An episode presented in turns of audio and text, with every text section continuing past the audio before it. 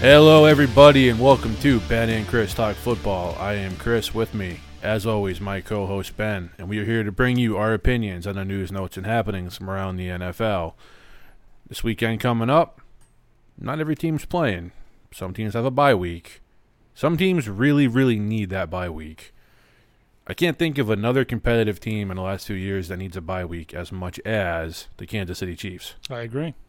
They are a little banged up. Yeah, it doesn't seem like there's any major glaring problem, but like you said, there's just something that's off with that team. And maybe they need the week just to reset, to get everything back on track, maybe game plan better. I don't know. Obviously, to heal too. Mahomes' ankle and knee have to be bothering him. Yeah. But they just do not look like the team that just put fear in the hearts of everybody they went against last year and earlier this year. They they just look very beatable. They need to take a they need to take a break, sit back, assess what they are, assess what they do, and try to get back to what they did last year. And that's cut people up on offense and manage on defense. And I think that's not what they're doing this year. Mahomes is trying to be too cute with a lot of his passes. He's trying to bomb every play. And it's not how it's going to work. I mean, yeah, they won a few games. They also lost a few games. And you have your safety blanket in Travis Kelce, but how far is that going to get you? Just having him. Yeah, and you, you said you only do so much, and when they know that's really the only weapon, the only Right. dangerous, consistent part of the offense, with Tyreek Hill and not in the lineup again, banged up, you know, you, he can only do so much, as great a player as he is. And you hit the nail on the head. Mahomes is just trying to recreate what he did last year.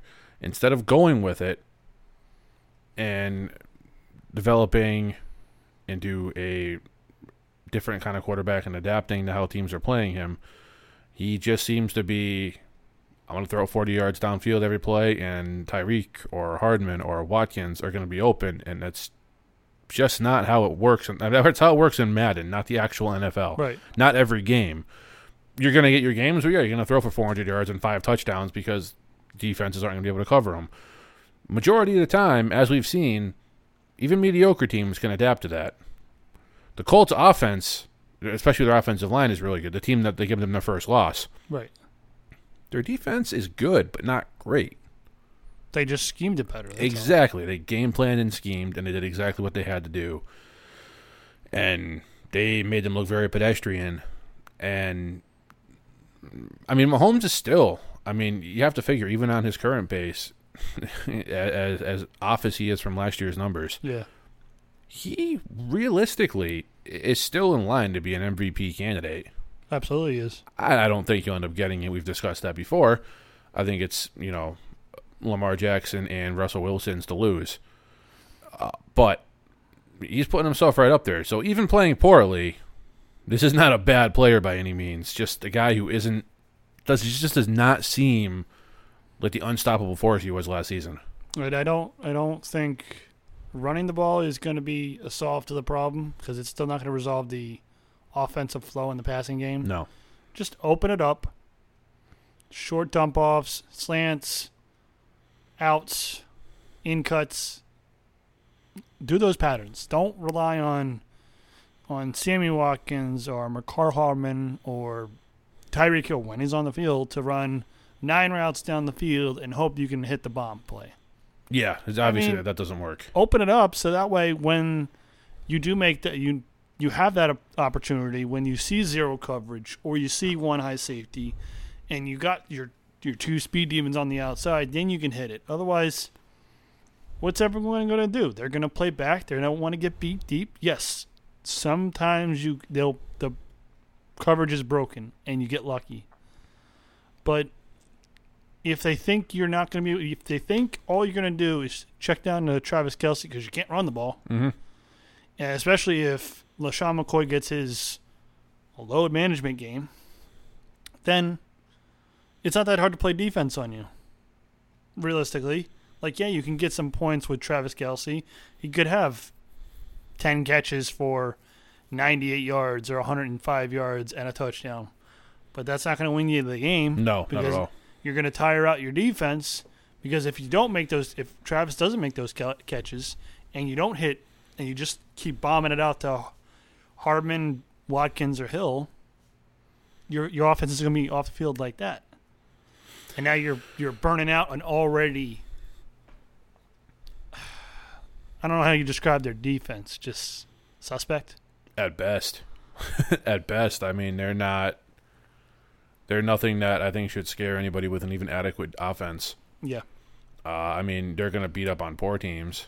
I mean, if they played like a Miami or a Cincinnati, they they may look great. Well, they beat up on Denver when Mahomes went out, Yeah, and that was Denver, and they were all proud of themselves because they beat up on Denver.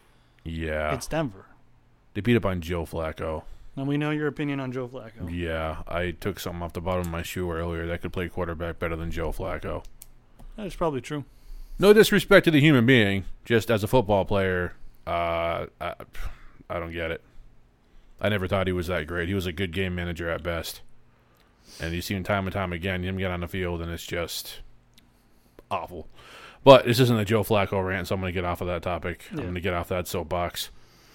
But I think I think they can fix themselves if if because I'm not convinced Mahomes is a 100 percent healthy. He claims to be. I don't see it. But if he can take the week off, get healthy, uh, Hill gets healthy,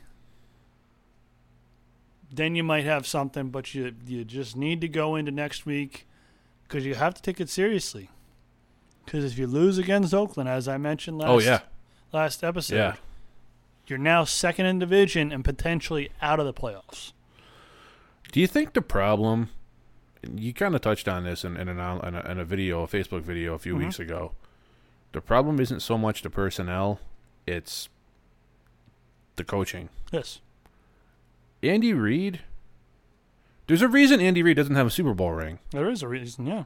How many NFC Championship games did he go to with the Eagles? He went to the Super Bowl with the Eagles. He gets to the playoffs a couple years in a row with the Chiefs, even before they had Mahomes. Gets there with Mahomes. Andy Reid just cannot game plan for the big game. Right. He is not.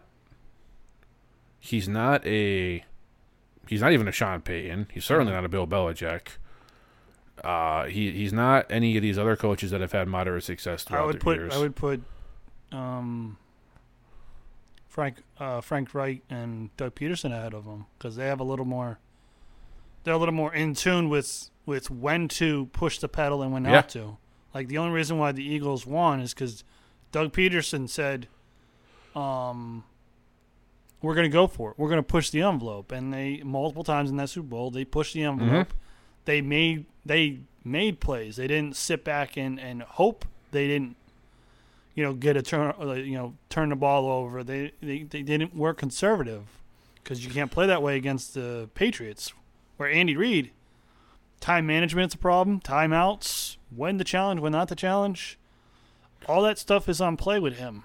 When to run the ball, and I mean he's had good running backs in his entire career. Oh, yeah, absolutely. Consistent running game hasn't really been part of it. and here's the thing.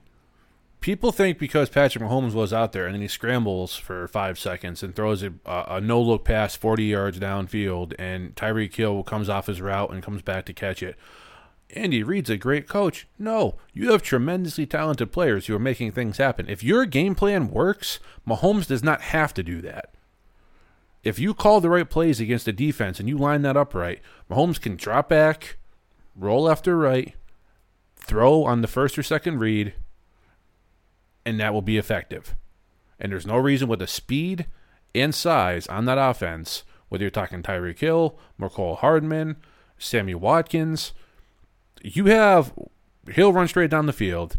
You put Hardman in the slot. You have Watkins run a, a slant or an out route or something. You have uh, Kelce do whatever he's doing.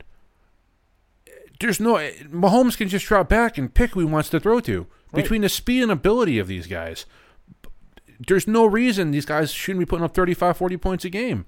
But they just look like they can't get out of their own way. And and on top of that, you can throw uh, halfback screens to McCoy Absolutely. Williams. Plus, you have bubble screens on the outside with these wide receivers. You get Hardman or, or Hill or Watkins in space. See ya. Have a nice day. Oh, you give them, yeah, you give the guys an inch to run for a mile. But if if teams can eliminate plays that they're going to face in certain sets, well, you're just making it easier for them. If they don't think that you're going to run slants or in cuts or out routes, or if, if they don't think you're going to run certain routes in the route tree, they eliminate them.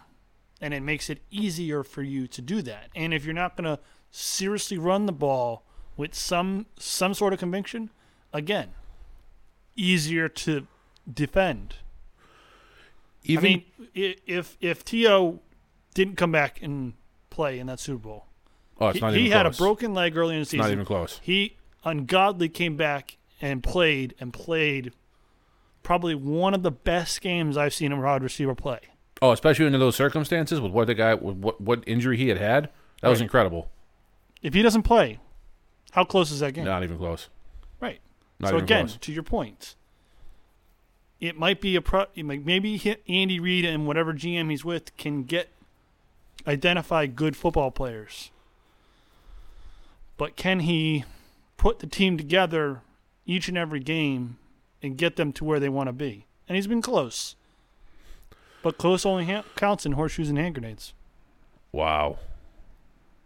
We're, we're that's, that's a throwback.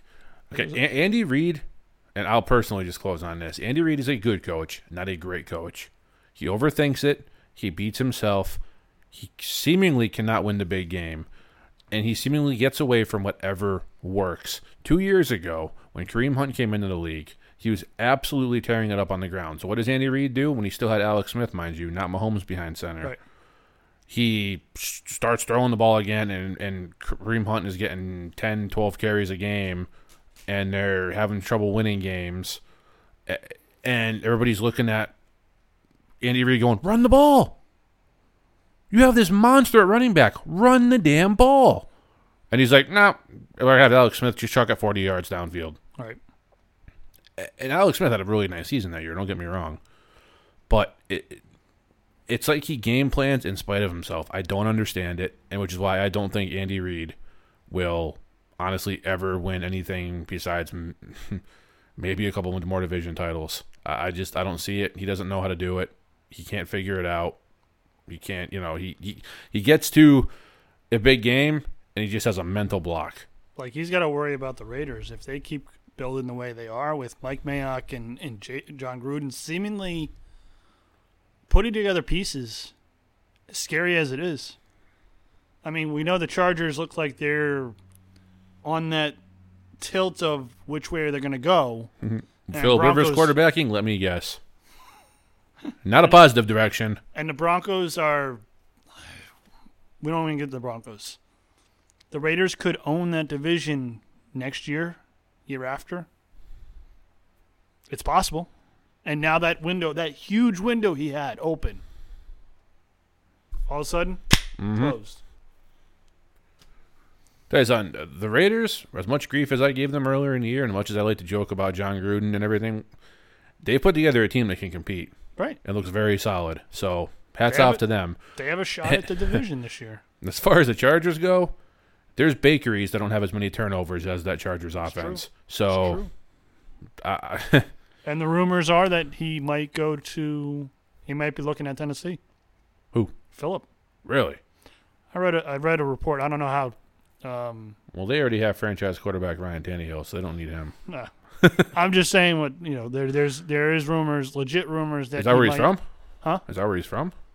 I don't know. Oh, Uh, he went to NC State, I believe, for college. So it's close to where he went to college, but I don't know where he grew up. huh.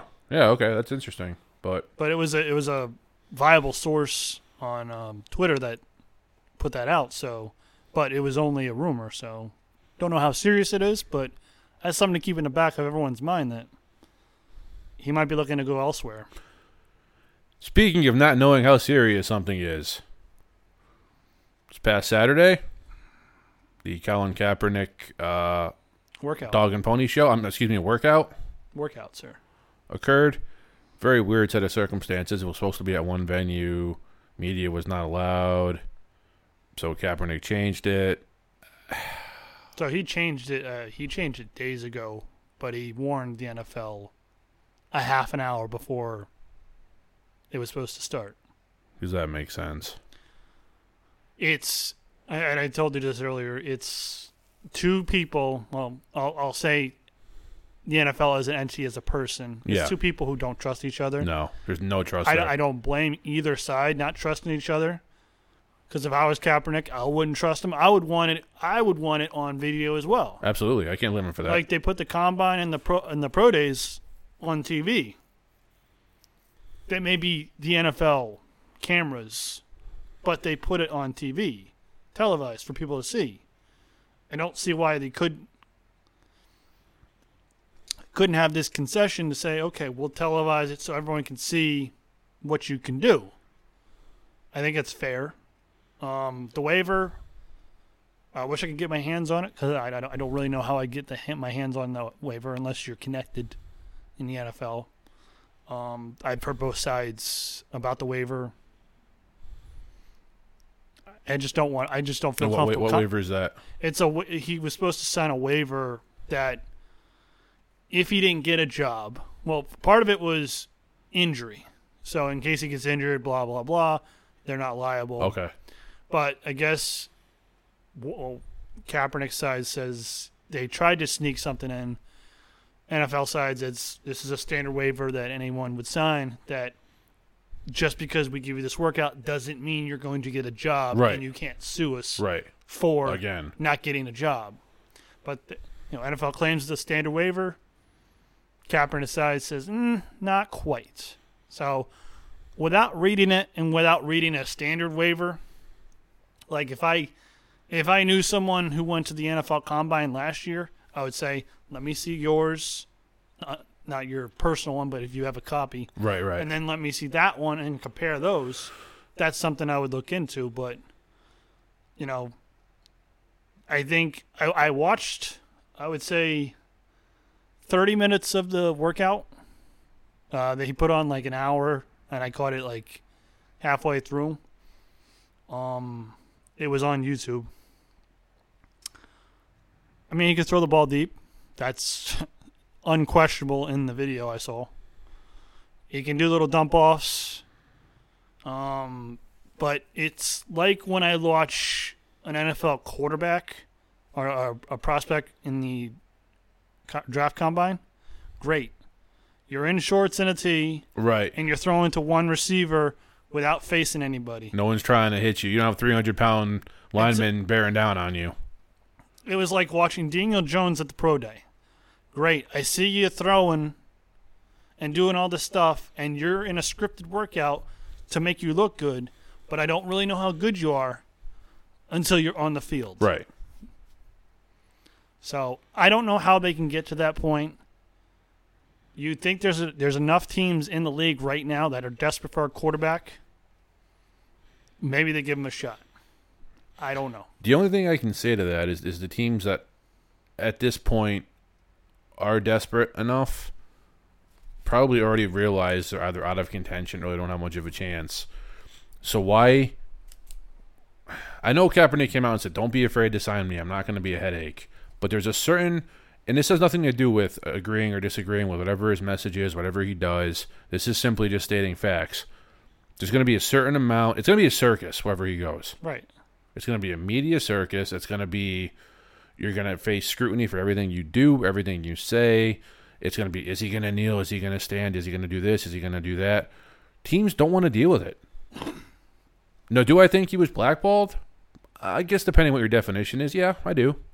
I think I but I don't I don't know if it's anything nefarious or if it's just teams going, I don't want to deal with this guy. I don't want to deal with this nonsense.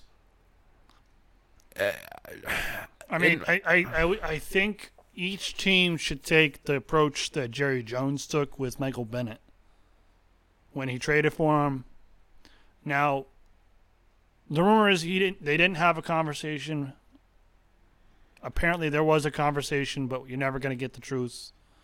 He was told, "You're expected to be out there on the field, standing," and he ha- and and Jerry Jones has every player do that uh, he had that whole moment where, as a team, they kneeled, and then when the or was either they kneeled and then they stood for the uh, the um, anthem, or they stood for the anthem and then kneeled together as one to kind of show solidarity, which I respect. And but Jerry Jones set that standard, say this is what I expect you to do. Now, did he void out his last year of his contract? Yeah, he did. So he could be a free agent at the end of the year. So I don't know if there was a give and take there, but you know they don't. He you know he stood in the locker with the Patriots. So I, I don't know how a team can agree to it. You know, if it, he comes to New England, Bill's going to tell him, "You're out there on the," or well, he's gonna he's gonna talk to him and say, "What do you want to do?" Because he let Bennett stand in the back. Right. He let McCourty and there was a couple other players kneel initially, and then it became a non-story, and they just don't. I don't think they put their hand on their chest, but I don't think a lot of players realized what it was going to turn into. right, I mean, it kind of took on a mind of its own where, like, you have uh, the talking heads on the news sitting there screaming one way or the other how these guys are, are fighting for justice or these guys are or disgraces to their country. Quite honestly, I, I, I just, it's people who have an opinion and they feel a certain way in a country where you're supposed to be able to express yourself. And that's one of the beauties of this country is you whether you're people believe you're right or you're wrong. If you're not causing anybody any harm, and you're not being violent in any manner, you can speak your mind or act how you see fit. And whether you agree or disagree with it, those freedoms, if they're going to be real, they they can't come with any restrictions. right, So, I, I'm not getting into what I personally believe. I have an opinion. I mean, yeah, this is about our opinions, but we this is a whole. This is a political thing, and we're not going to get into politics here. This is strictly just, you know, when it comes to freedom of speech and expression. If you're going to have it, it has to be for everyone. right. And, And, I and I, I yeah. think what what a lot of the players that were doing this have grown to understand is that they they have a voice. People like Devin and, and Jason McCourty and Malcolm Jenkins and various other players that I, I can't think off the top of my head who they are seem to turn their attention away from the kneeling and stuff and put it into actual action in the communities they live in, the communities where they grew up in, and not just say, we're going to stand here and kneel Mhm. for the anthem. which is a very positive influence on the community you're in, Right. and I you're doing a real put- service, which they- is great. And they have, unfortunately for them, they only have a limited time to be on the stage, and then their career is over. Ben Watson, he is uh, one of the people that will speak out and be honest and true about it. Mhm. But I think they put their, their time and effort and their platform to something more than just kneeling. Did Kaepernick start it? Yeah, he started something. And it grew into a bigger thing that we probably didn't imagine it to be. But I think a lot of the players took that and said, I'm going to do this with it. And then they, and Jay Z and, and, and the NFL have this agreement, and they're trying to, it seems like they're trying to right a wrong. You know, at, at the end of the day, however, however people feel about it, if it's going to help some people who are underprivileged, Right. and it's gonna bring people of different backgrounds together and help them to understand each other in a better way, you know, some good came out of it. Then, Right. you know, if people people can look at it and actually discuss it in a mature manner. There's people who are going to hear this and are going to go, "Oh, screw those guys! They're they're against him or they're for him or there's." We didn't say anything like that. Don't hear what we're not saying. We're just saying it's good to have a choice, and it, it, it, it this country is beautiful because you can speak your mind. Right. So, and that's about as political as I'm ever going to get on the show. So it was just something I wanted to flow out there for a few minutes. Just nothing we have to go to, get too in depth with. Um, Connors, I like Connors. I like his story and all that, but unfortunately, two years in a row injury doesn't bode well for a long-term running back. No. And Roethlisberger, he spoke about retirement last year, at the end of the season. Um, well, I don't know if he seriously talked about it, but there was rumors he was thinking about it. I don't. If I'm Pittsburgh, and I, and I, I know I, I, I tend to side towards uh, reset the but reset button. You know, I did it with Cam and, and, and the Panthers. I spoke out about Trubisky. Uh, I know you agree with Trubisky. Um, but I, I feel Mitchie, like Mitchie three picks. I feel like uh, in the Bill Belichick mind, I, I need to get out an, a year earlier than a year too late. Yeah, no, I, I can understand that. Uh, I agree with the Connors thing. Um, you know, like you say, good story and all. I've never really thought he was all that great of a running back. Good, not great. Right. I think that outstanding Pittsburgh line makes people look better than they are.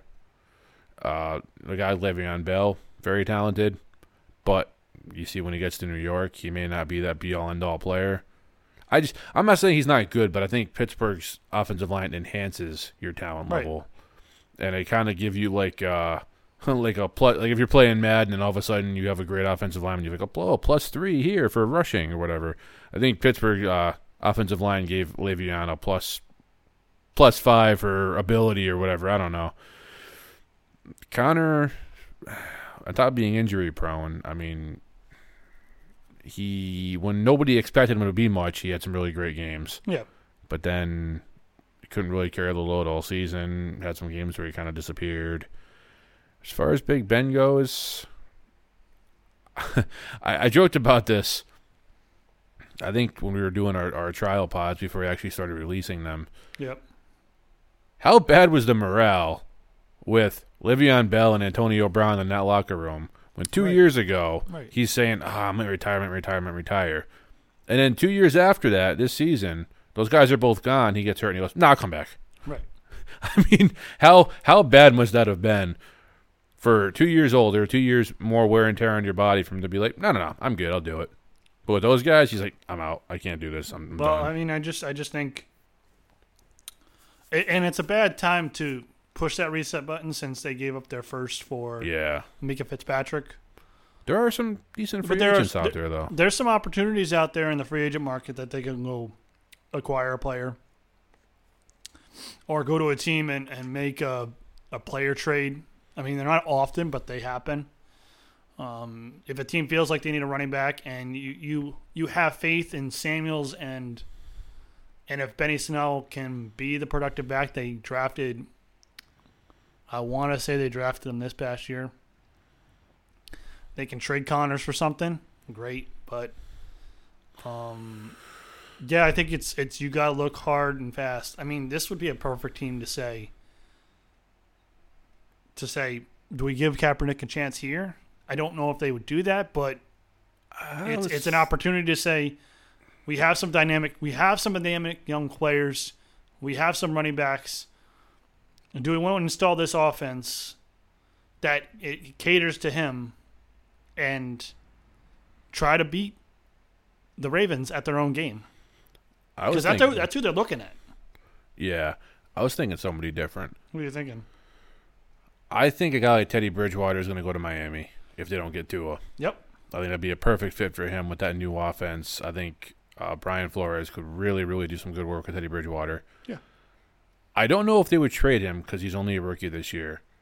But if Jacksonville is intent on having Nick Foles be their quarterback through the remainder of his contract, three or four years, what would they want for a guy like Gardner Minshew?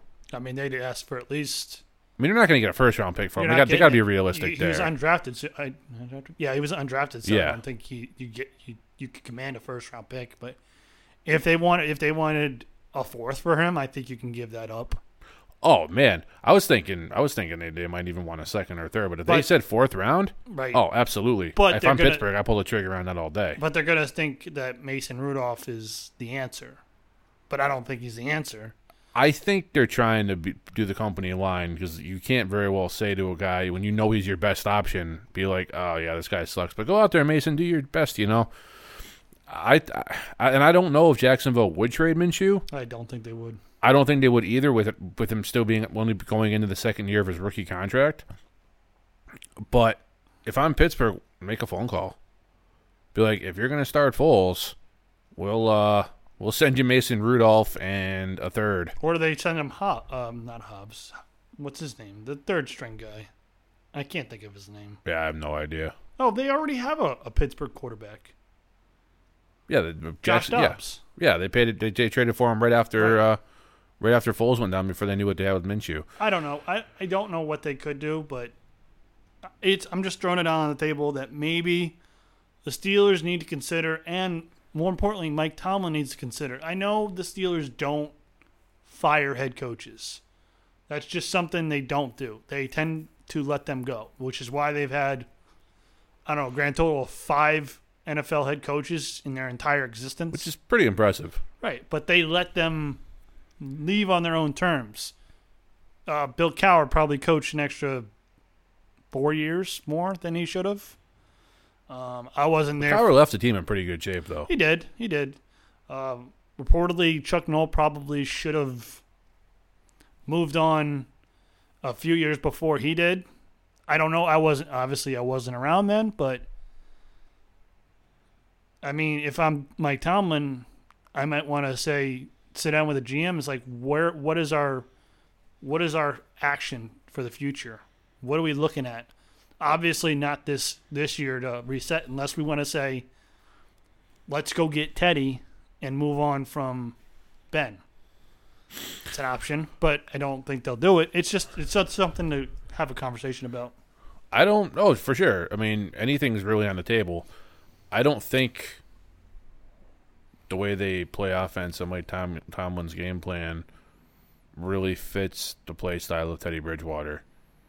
Um, again, I think if the Dolphins don't end up with Tua, Right. I think that's a perfect spot for him. Maybe even because I I can't see a world where Tampa Bay does not move on from Jameis Winston. They're going to. They're gonna have to. And I think, uh, you know, not just because it's another Florida team, but I think Bridgewater would fit well in there too. You got Teddy Bridgewater, and you have with the ability to throw to Mike Evans and Chris Godwin on Right. top of a great tight end. You know, some depending on what they do at running back, he can still get by with what they have there. I'd give him a chance there too. But I think you bring back Big Ben for one more season. I can't see him playing much past that. Get him to have his last hurrah. You try to trade for a guy like Minshew, or you draft someone who you truly feel has potential, and you let him sit under the, the Roethlisberger learning tree, and you know watch Big Ben do his thing and have him kind of help him along a little bit. Ben, Big Ben, Roethlisberger is going to be realistic, knowing that this kid's taking over for him the next year. Well, he probably thinks. Well, he thought Mason Rudolph was taking uh taking his job. And then people saw Mason Rudolph play. Right. But I mean, that's why I'm saying if they you can get Minshew for a, a second or third. I don't know if I'd go a second, but if you can get him for a third or anything better than that, even if it's a couple of picks, even for the following season, go for it. Have him learn a little bit more about being a a quarterback and not just a gunslinger. With a guy like Roethlisberger, I know Roethlisberger is known for his big games and throwing downfield, but He's also not known for sharing. Well, I mean, that's, That's- gonna that's- have that's gonna be contingent on him coming back for one more season because you got to say you got to know your time's up here, man. Your your body's breaking down. You're not the same player you used to be. We give you one more year if you do this. And if he doesn't want to do it, be like, okay, fine, and you can just go play somewhere else for a season. Well, Like, it's just like Tom. He doesn't he doesn't mend well with young rookie quarterbacks, especially the past two with with um, Stidham this year and then Jimmy G previously because they're trying to take his job because he feels like they're trying to take his job, which essentially they were drafted to take his job. you know, it's funny you say that because I've seen reports from guys who were his backup, who said he'd been nothing but helpful. And that's probably people that he didn't take seriously. Like he loves Brian Hoyer because he knew what Brian Hoyer was. He he probably loves Jacoby Brissett because he didn't see Jacoby at that time as a serious threat. He loves Jacoby on the Colts now as a starting quarterback, I'm sure. But yeah, I'm, I'm sure he. A lot of people had good rapport, but I think in, in especially starting at Jimmy G, it was you're taking my job. I really don't want to help you out. So I, I, I mean, I guess I could kind of understand it to a certain level. right. I mean, there has to be a certain amount of hubris that comes along with. I don't know if that's the right word for it, but it's like, yeah, I'm, I'm, I'm better. I'm, I'm gonna, I'm, you know, my game is better than yours. Why am I gonna help you get better so you can take my job? I guess that makes sense. Um, especially if you're aging and people all around you are saying, "No, this is the guy. This is the, this is the incumbent. This is the heir apparent." Right. So, but back to uh, the, what we thought was the next topic. The big games this weekend. Yeah. I think, I, think, I think I highlighted two. And these aren't the games of the week we picked, but they're big games nonetheless. So I picked two te- two games. I want your opinion on one one team that needs to win this game. Okay.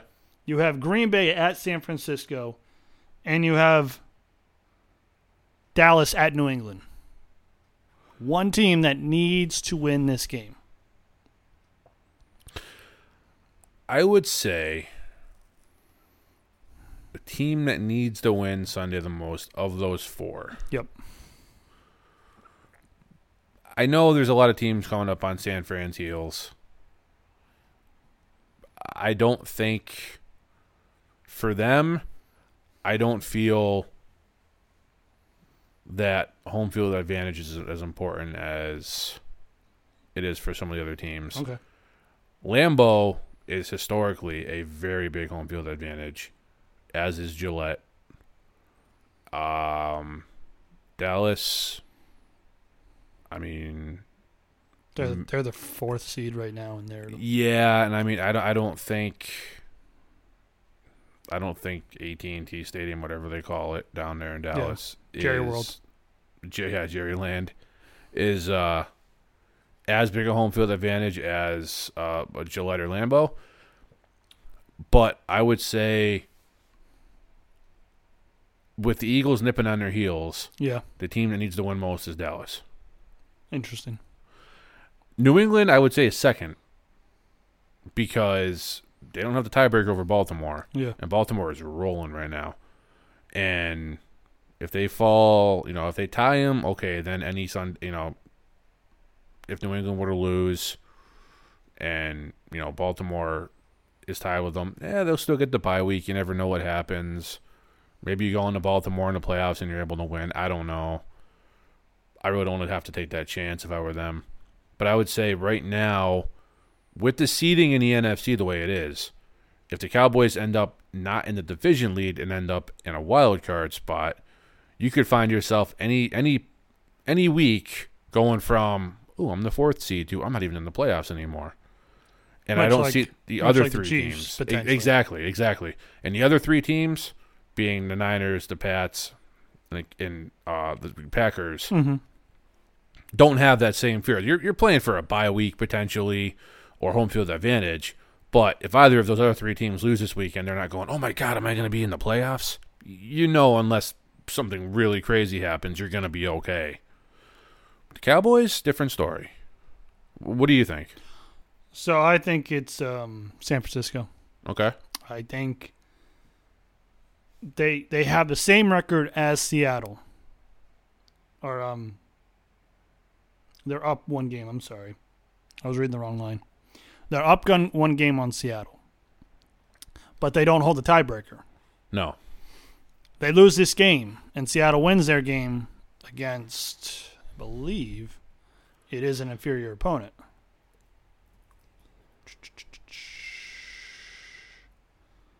Where's Seattle? They're facing the Eagles, and I, I don't take the Eagles seriously. Um, as we've, we, the history is long on how serious I take the Eagles. I think if they lose this game, um, San Francisco loses this game, they go from the one seed all the way to the five seed. wow, really? Yes, Oh, that's right. There's a lot of eight and two teams in the NFC. right. They can't. They they can't. Well, because they can't be the because if they lose the division, then they automatically go to the top wild card team.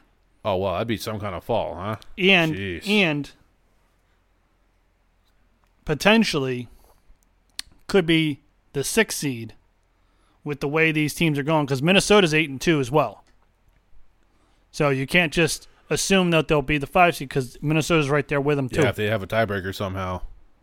I, I, without digging deeper into that, I wouldn't. I don't, I don't know what the tiebreakers are at the moment for between uh, San Fran and Minnesota, but I mean it's it's razor thin to see the drop off. And as much as I don't, and I know you really are puzzled on the Rams, they're two games back. I believe they got a game against San Francisco, or they have two. I'm not 100% sure on how many games they have against uh, the Rams. Who, uh, Uh, San Fran? San Fran. Yeah, they already played one earlier in the year. Oh, uh, but they but the San Fran has, and San Fran has Baltimore, New Orleans, and Seattle on the list still, Whew. and all three of those games are on the road. Good luck with that. So you need this one because, like I pointed out, you go from one to five, especially if Seattle wins. If Seattle loses, great, you still have the lead, but any week you could drop down. And you go from sitting at home the entire playoffs in San Francisco Bay to possibly having to go to Seattle and uh, where the 12 man's up there and they're loud and sometimes it's nasty wet or you go to Lambeau. Yeah, And we is, already we already discussed yeah, Lambeau and what they yeah. are. it's a whole different animal in the playoffs Right. in that atmosphere. Yeah, And if- same with if- Seattle. Minnesota somehow skips over Green Bay. I mean, Minnesota's been known to be a little bit ruckus in their stadium, especially if it's closed. You don't want to be on the road in the playoffs in general if you don't Right. have to be. I mean, I know we talked a lot about. I mean, that's just traditionally, you know, teams playing better at home, like you know Lambeau, Gillette in the playoffs. But man, you really don't want to be on the road in general because you're gonna have you're gonna have a full house Yeah. with uh, fans there all hyped up as loud as they can be. It's playoff games, usually a little bit later in the day. Yeah. So fans have had a little opportunity little- to they're uh, little partake in some refreshments They're in a the little parking lot. up. Yeah, they're they're feeling pretty good, and it's just rowdy, and you just don't want to deal with it if you don't have No, to. you don't. So you want you want to be home. You want to sleep in your own bed. You want to you know cook your own meals. You want you know you want to you want that home environment. Yes, you do. And uh, yeah, well, that, that's I didn't even think about But that. But I man, think the second second would be Dallas.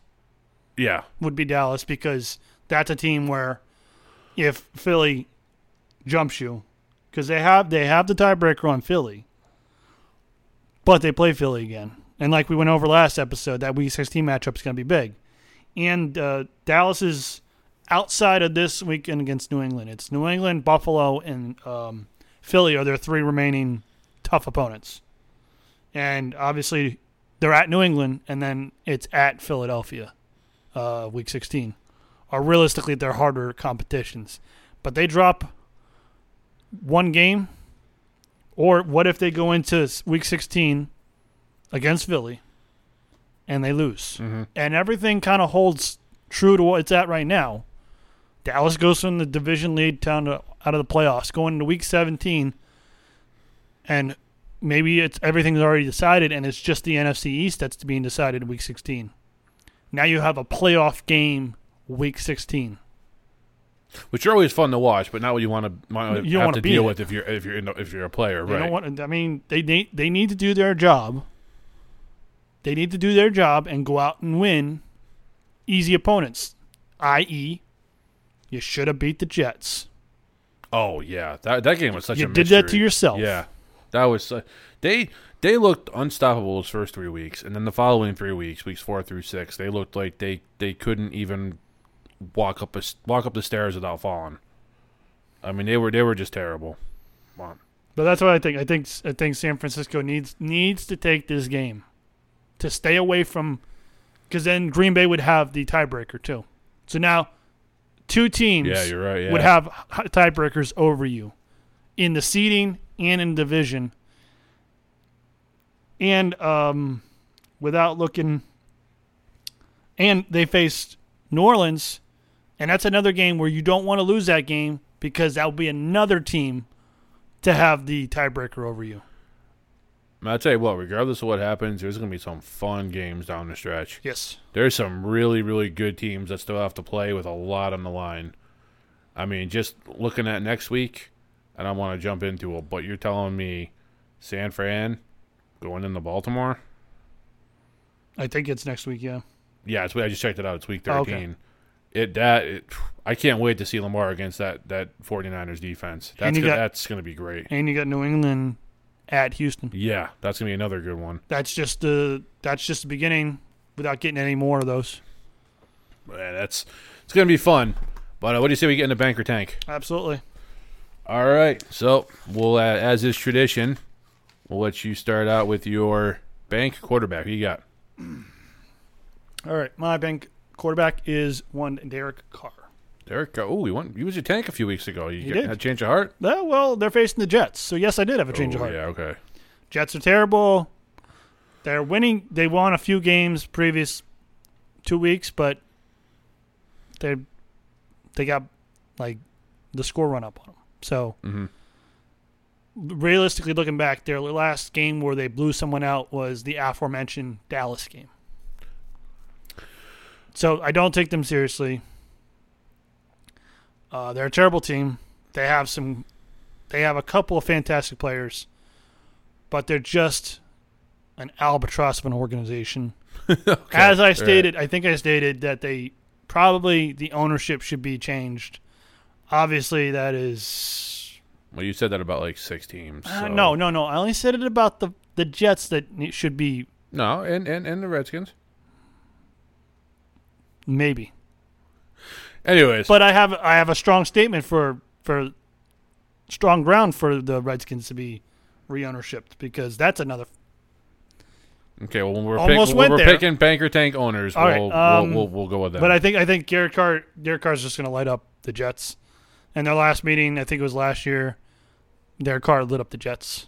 So I just think they're on a roll, and they see because now now we're in playoff time. So now I think a couple players that can elevate their game will elevate their game, and they're looking at it saying they could have the division lead. I think because mathematically, I think they would have the division lead if they won.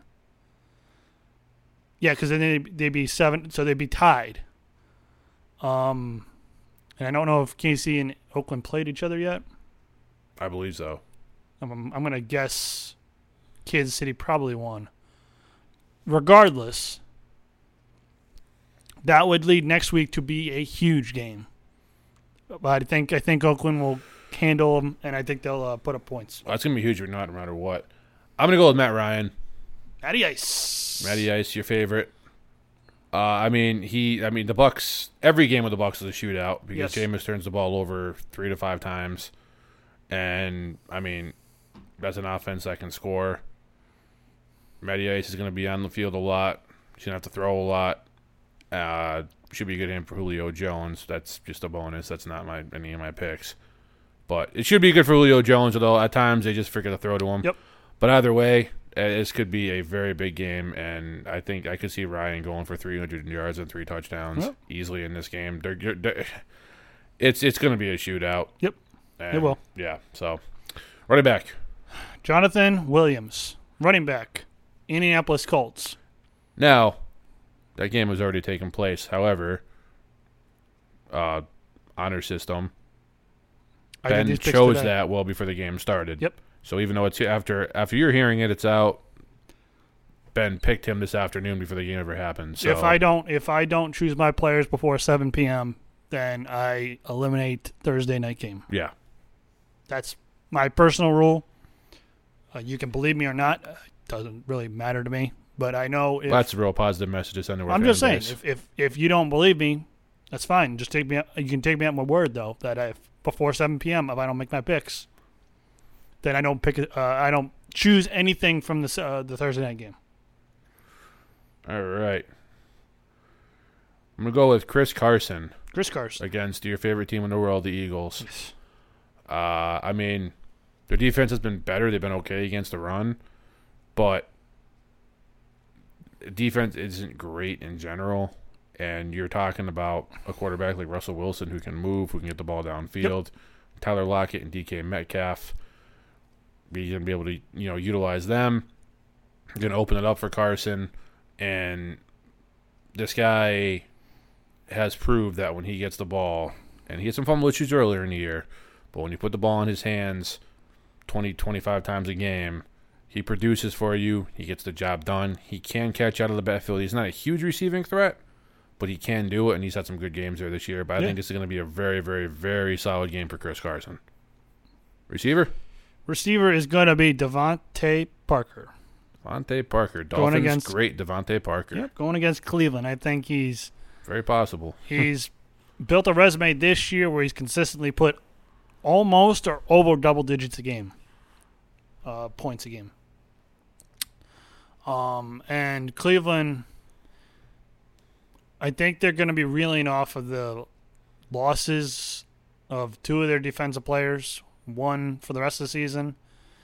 Um, and we know we know how disorganized Cleveland's been all season. Uh, I just don't. I just don't see. I mean, maybe they'll win the game, but I think De- DeVante's going to have. He's he's versatile enough in this game where he's going to pick up points wherever he can, and it'll accumulate to enough to get him ten point five, which is what he's projected to get.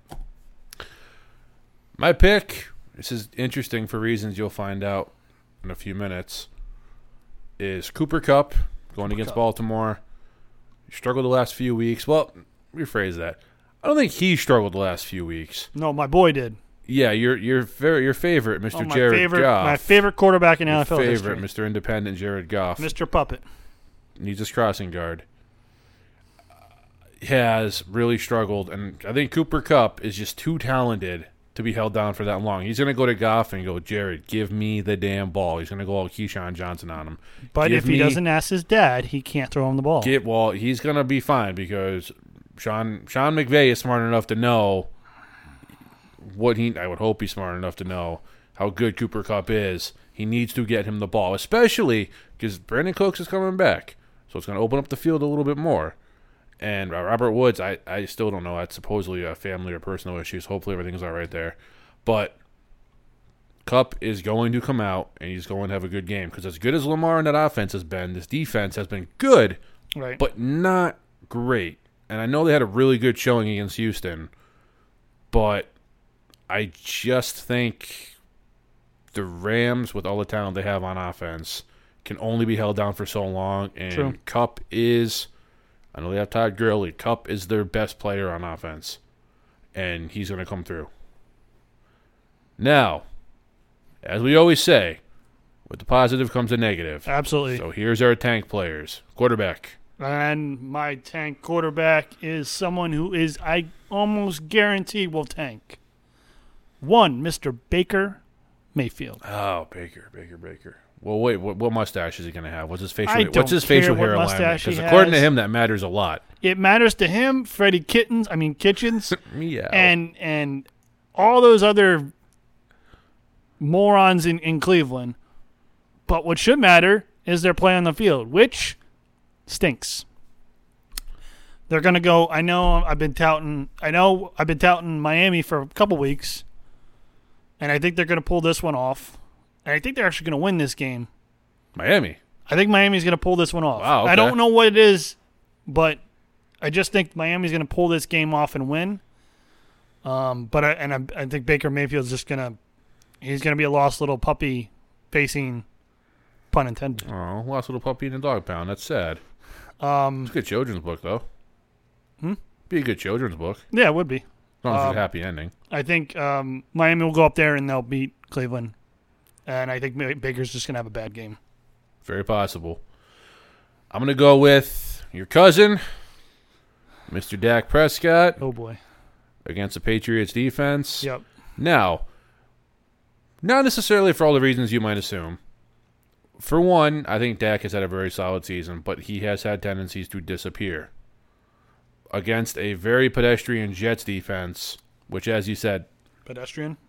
has some really great players, but as a, as a whole, they're not good. Right. He Dak just looked terrible. You have a Patriots defense that can bring pressure. The secondary is going to shut down their main weapon, being Amari Cooper. Yep. They're not going to let Michael Gallup just run down the field. You would hope not. You would hope. Uh, and I think another thing that's going to hurt them is the one thing you can do is you can run on this Patriots defense. That is true. I think they've. I think they're going to fix some of those problems, but you can still run on them with a running back like Ezekiel Elliott running the ball more. That's going to take the ball out of Dak's hands, give him less opportunities. And I mean, he might have you know 180 yards and a touchdown. I mean, I don't think he's going to get totally shut down, but Dak Prescott, for as well as he's done, is not Lamar Jackson, and he is not going to be someone you can bank on. Let me ask you something real quick. Because I've been hearing this, I, I don't know, upwards the past like three weeks. Is Dallas has changed their offense from previous years to run first with Zeke, run, run, run, run to open up the pass. They're claiming that, and I don't know because I don't watch video like some of these other these analysts do. I don't get the All-22s. I don't sit there for four hours, click, click, click, click, click. They say that Dallas is now passing the ball to open up the run. Does that fall right into the Patriots' hands because of their secondary ability? Probably. Because it's not. I mean, the the secondary, the the wide receivers for the Cowboys should be concerned because you have legit corners down up and down that roster. They rotate their corners consistently, so they play like five or six corners alone. And safeties who know how to cover and Right. help out. So uh, this doesn't bode well. I mean, they just have to. I mean, obviously, they're going to attempt to clean up that whole "we can't stop the run" issue. Um, I think they did a good job last week, but I think this kind of plays into their hands a little bit. I'll tell you what, if especially with Isaiah Wynn coming back, if the Patriots get out to an early lead and Dallas has to play catch up, and they're forced to kind of push that ball downfield, Yep. it's not going to be the competitive game people think it's going to be. It's going to get ugly real quick. Because Dak doesn't have to throw that ball up, and Dak, for all you can say about him being, uh, and I've heard people say he's an MVP candidate. Again, like we've said, I think that's a two horse race, and I don't think Dak's not one of those horses. Uh, I, I just I don't, I don't see that ending well. If you have, you know, if you have to, if you can't run because you're down by two scores in the first quarter, and you know you have to just have Elliott just be a check down guy to the backfield. Right. You're not going to be able to. I mean, no disrespect to Jason Witten, the guy's had a Hall of Fame career, but you're going to have a linebacker on him. Patriots linebackers are too good and athletic for Witten to get any anything on them. The Patriots are, are famous for shutting down your top option. Amari Cooper, bye bye. Gallup is really, really good, but even the Patriots backups are not going to fall for And that. you might even think that they'll take Stephon and put him on Amari, and then do the over under on Gallup, where they put the the corner. Oops, sorry. Uh, they put the corner up tight and um, play underneath, and then they have and play the trail position while they have a safety over top, kind of covering the deep ball, which. I think isn't that what Gallup did last week? Was just torch Essentially, yeah, was one. torch Yeah. um, the Lions. So, I mean, he went for 148. He didn't get a touchdown, but went for 148. So, I think this plays into the hands of the Patriots and how they scheme their defense. Can the can the Cowboys give the rock to Zeke this year in the way they've been playing 20 times and get a buck 65, a buck 70 and win the game? I don't know. I, don't, I don't see that happening. I don't know. But onto your tank running back. Leonard Fournette.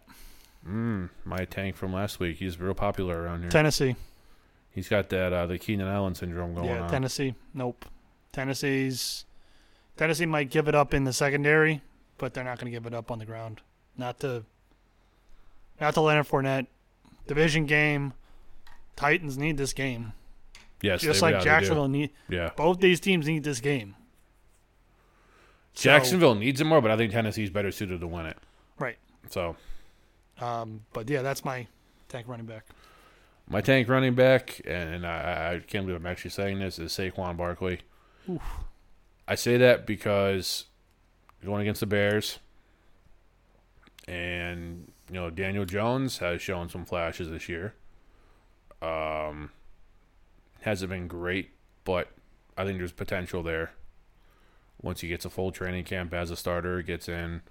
Uh, but Saquon again came out, got injured really early, has just never really caught the rhythm he had last year. Yep. And I think that's again, I think that's due to probably taking most of the reps in the offseason with Eli Manning. And then he gets hurt, comes in, Jones is there, the two aren't that familiar with each other. And now you're playing a defense like Chicago. Yeah. And I just do not see this being a good game for Saquon. Could end up being respectable, but you're not going to see a Barkley game like you had last year. Not against his defense. Not the way he's been struggling to come through. It's- not going to be good. No. And uh, yeah, I would not bank on Saquon Barkley. No, it's, it's interesting What's for interesting? your, your tank receiver. My tank receiver. Why is that? 'Cause Oh we- wait. we- oh. Yeah. Oh. Oops. I didn't realize that. Yeah, I'm picking Cooper Kupp to tank. yeah so you your tank receiver is my bank receiver. So this is this is um first time we've done this, where my tank is your bank or vice versa. I just think the Baltimore Ravens are going to cover him like a wet blanket. They have too many options in the secondary to cover him, and it won't look pretty. So, Okay. so it's more. I mean, it's partly because of the secondary, but it's more because that quarterback can't can't get out of his own way. That's what I. I mean, that's what I think. He just can't get out of his own way to help himself. As you pointed out earlier, he's been not hitting him. He hasn't been seeing him, even with nobody else there. He just doesn't look for him, and maybe that's a product of him incapable of getting open because, you know, there's no Woods, there's no Cooks, Yeah. I, I don't know about that. And I th- yeah, I don't and the so. running back. Even though he says, oh, "I feel like I'm the old Gurley," okay, show it more consistently than one game. I think the struggles for the Rams are a Jared Goff problem, not a game plan problem or a Cooper Kupp problem. But again, I, like I said, I think Cooper Kupp is just too good, and he's going to go to Goff and say, "Give me the damn ball." And uh, I can tell you the same thing. Sean McVay has got to sit there and tell him in his ear, "Oh, go to Cooper Kupp. He's Well, going to be mean- open in a in a in a slant." You would have to think he's going to because I mean, Cooper Kupp is when he's been on the field and he's been healthy his career, he's been a dominant receiver. He's been really, really good. So I mean, at some point you got to go, hey, I don't know, maybe just get our best player the ball, but maybe not. I don't know. Well, Kupp's in those rooms. So if I'm Cooper Kupp, and I go the rest of this year, and I think he's got yeah, I think he's got one more year. I assess I assess the next two years and say, I've been with Jared Goff for all four years of his career. I've seen the development. Is there any more room for development? And if there's not, and you don't see a drastic improvement each and every year, you don't sign an extension next year. You play out your contract. Oh, if you're contract. Kupp, oh yeah, yeah. you play out your contract for your rookie contract, and then you go and cash in. Because even if his numbers are bad, NFL head coaches and personnel directors are not stupid. They look at video and they see, huh? Well, that's more of a Jared Goff issue. So we'll give you this fat contract, and you're going to be the guy paired with another guy to open up our offense. Well, the Rams better hope Jared Goff has room for growth because they just stake the entire future of their franchise on him and with that huge contract. So And they're going to try to do the same thing with Cooper Kupp. My tank, Mike Evans. And I feel bad even saying this because. I'm a huge Mike Evans fan. No, no, no. You've watched Jameis Winston play. No, I shouldn't. Jameis Winston should feel bad, not me. Jameis, Wins- Jameis Winston sucks, not me. All right, quarterback Sh- guy would Jameis needs to take a few shots at Jameson. yeah, yeah, yeah. As you call him, Jameson Winston. I, I, in order, in do- order, I in don't order, do that on purpose. in order to. Well, I think it's because it's like a, a Freudian slip. Yeah, it is. because you need to be drunk to watch this guy. I think he's a good quarterback. but I don't do it on purpose. For some reason, I just Yeah. don't. I don't think of it. But Evans is. I don't need to tell everybody here how phenomenal Mike Evans is, is as a receiver. But I, I don't know what it is with Jameis Winston. He just gets allergic to talent whenever he starts throwing the ball sometimes. And whenever it's a shootout, he's like, oh, dude, Evans. Oh, there's Godwin. Oh, there, there's O.J. Howard. Wait, there's my third string receiver, triple covered. Psh, throw to this guy. It's like he gets Baker Mayfield syndrome. I legit think if you we put you on uh, on quarterbacking the Tampa Bay Buccaneers, you'd have a winning record. Well, I mean, si- I think you would. si- I think you up, would. man. Sign me up. I'll go to champ next year. I'll give it a shot. because I, I just think you're not you're not stupid like him. And oh, yeah, there's there's Mike Evans. He's one on one coverage. Um, I know he's gonna beat it. Yeah, exactly. Throw to your best players. This isn't complicated. It's not. It's not a situation like with Houston where Deshaun Watson just does not have time because the throw. It's it's you'll see you'll see Jameis Winston in the pocket, standing there, standing there, standing there, standing there, and he throws to like his fourth option, and the guy drops it. Like tonight's tonight's um game, Watson hit well he hit one bomb to uh, to Hopkins, but he hit, hit another bomb to Fuller. Or no, he hit two bombs. I'm sorry, he hit two bombs to to Hopkins. Yeah. His first one, the guy was getting rushed, and he had to break out of the pocket, and only because of broken coverage in the secondary did he hit that bomb. Does Jameis do that? No. No. And and my biggest argument against Evans is again it's it's a Jameis Winston problem, not a Mike Evans problem. Who are they facing? Is uh, uh, Falcons. It's going to be a shootout, Yeah. and Jameis is just. I mean, when you when you have games like this, I mean, you should have this should be a game where Jameis Winston, not Jameis Winston, where Mike Evans and Chris Godwin both have seven or eight for a hundred plus and a touchdown. And Howard should have probably about five for sixty, Yeah, and maybe even a touchdown. maybe even a touchdown. Yeah. And you should have a running back doing well out of the backfield uh, from a receiving standpoint. But I think on top of how the Falcons' defense, for whatever reason, has just revitalized itself over the last two weeks, they're not going to be dominant. It's going to be a high scoring game, but they've played better. You think they're trying to save his job? Possibly. Because there's a lot of there was a lot of rumors Possibly. early on and even in the midseason into the bye week for the Falcons that he might. If that's the case, it's good to see a team stepping up for their coach. Right, I agree. Um, but yeah, I just I think Evans is going to struggle this week. I know, honestly, no fault of his own. It's a quarterback problem. But uh, so let's uh, get on to the games of the week and get out of here. Yeah, What's what's your pick? actually tonight's game That was a good pick. That was a solid Tonight- game. tonight's game that was an entertaining game. was my was my pick for was going to be a, a performer. It was going to be. It had a lot on the line because now, now you have um, Houston out in front in the division at seven and four, and Indy is now at six and five. Um, I believe yes, they face each other one more time because this is their first meeting, I believe. Plus a few more division games left. Uh, uh, Indy will have two division games. Houston will have two division games. I think they face each other one more time. It's like 16 or 17, I think. So I think I, that's the reason why I thought this this had this game had a lot on the line, and it proved it out in the end because it was what 20 to 17, I think, or Yep, 2017. close game. Close Uh, game, entertaining game. And again, we, we, we choose these not necessarily even on impact, but uh, uh, of the season or, or standings. Entertainment value. Right. I thought I thought last week's what was it? I picked uh, Tampa and I think Atlanta, Mm-hmm. and that didn't that didn't turn out to be. No, Tampa and Atlanta are playing this week. So I it was Tampa against somebody, right? I know I fist, I picked Tampa, and offensively they threw up a dud, Yeah. and the other team, whoever it was, didn't. It was like 35-17 or something like that. But yeah, I mean that's it's it's value, it's it's value, it's viewership value, entertainment value, and if there's playoff im- implications, play, that that value. Um, and I think this game tonight was why I picked it was the factor of playoffs and seedings. I'm gonna go with Jacksonville at Tennessee.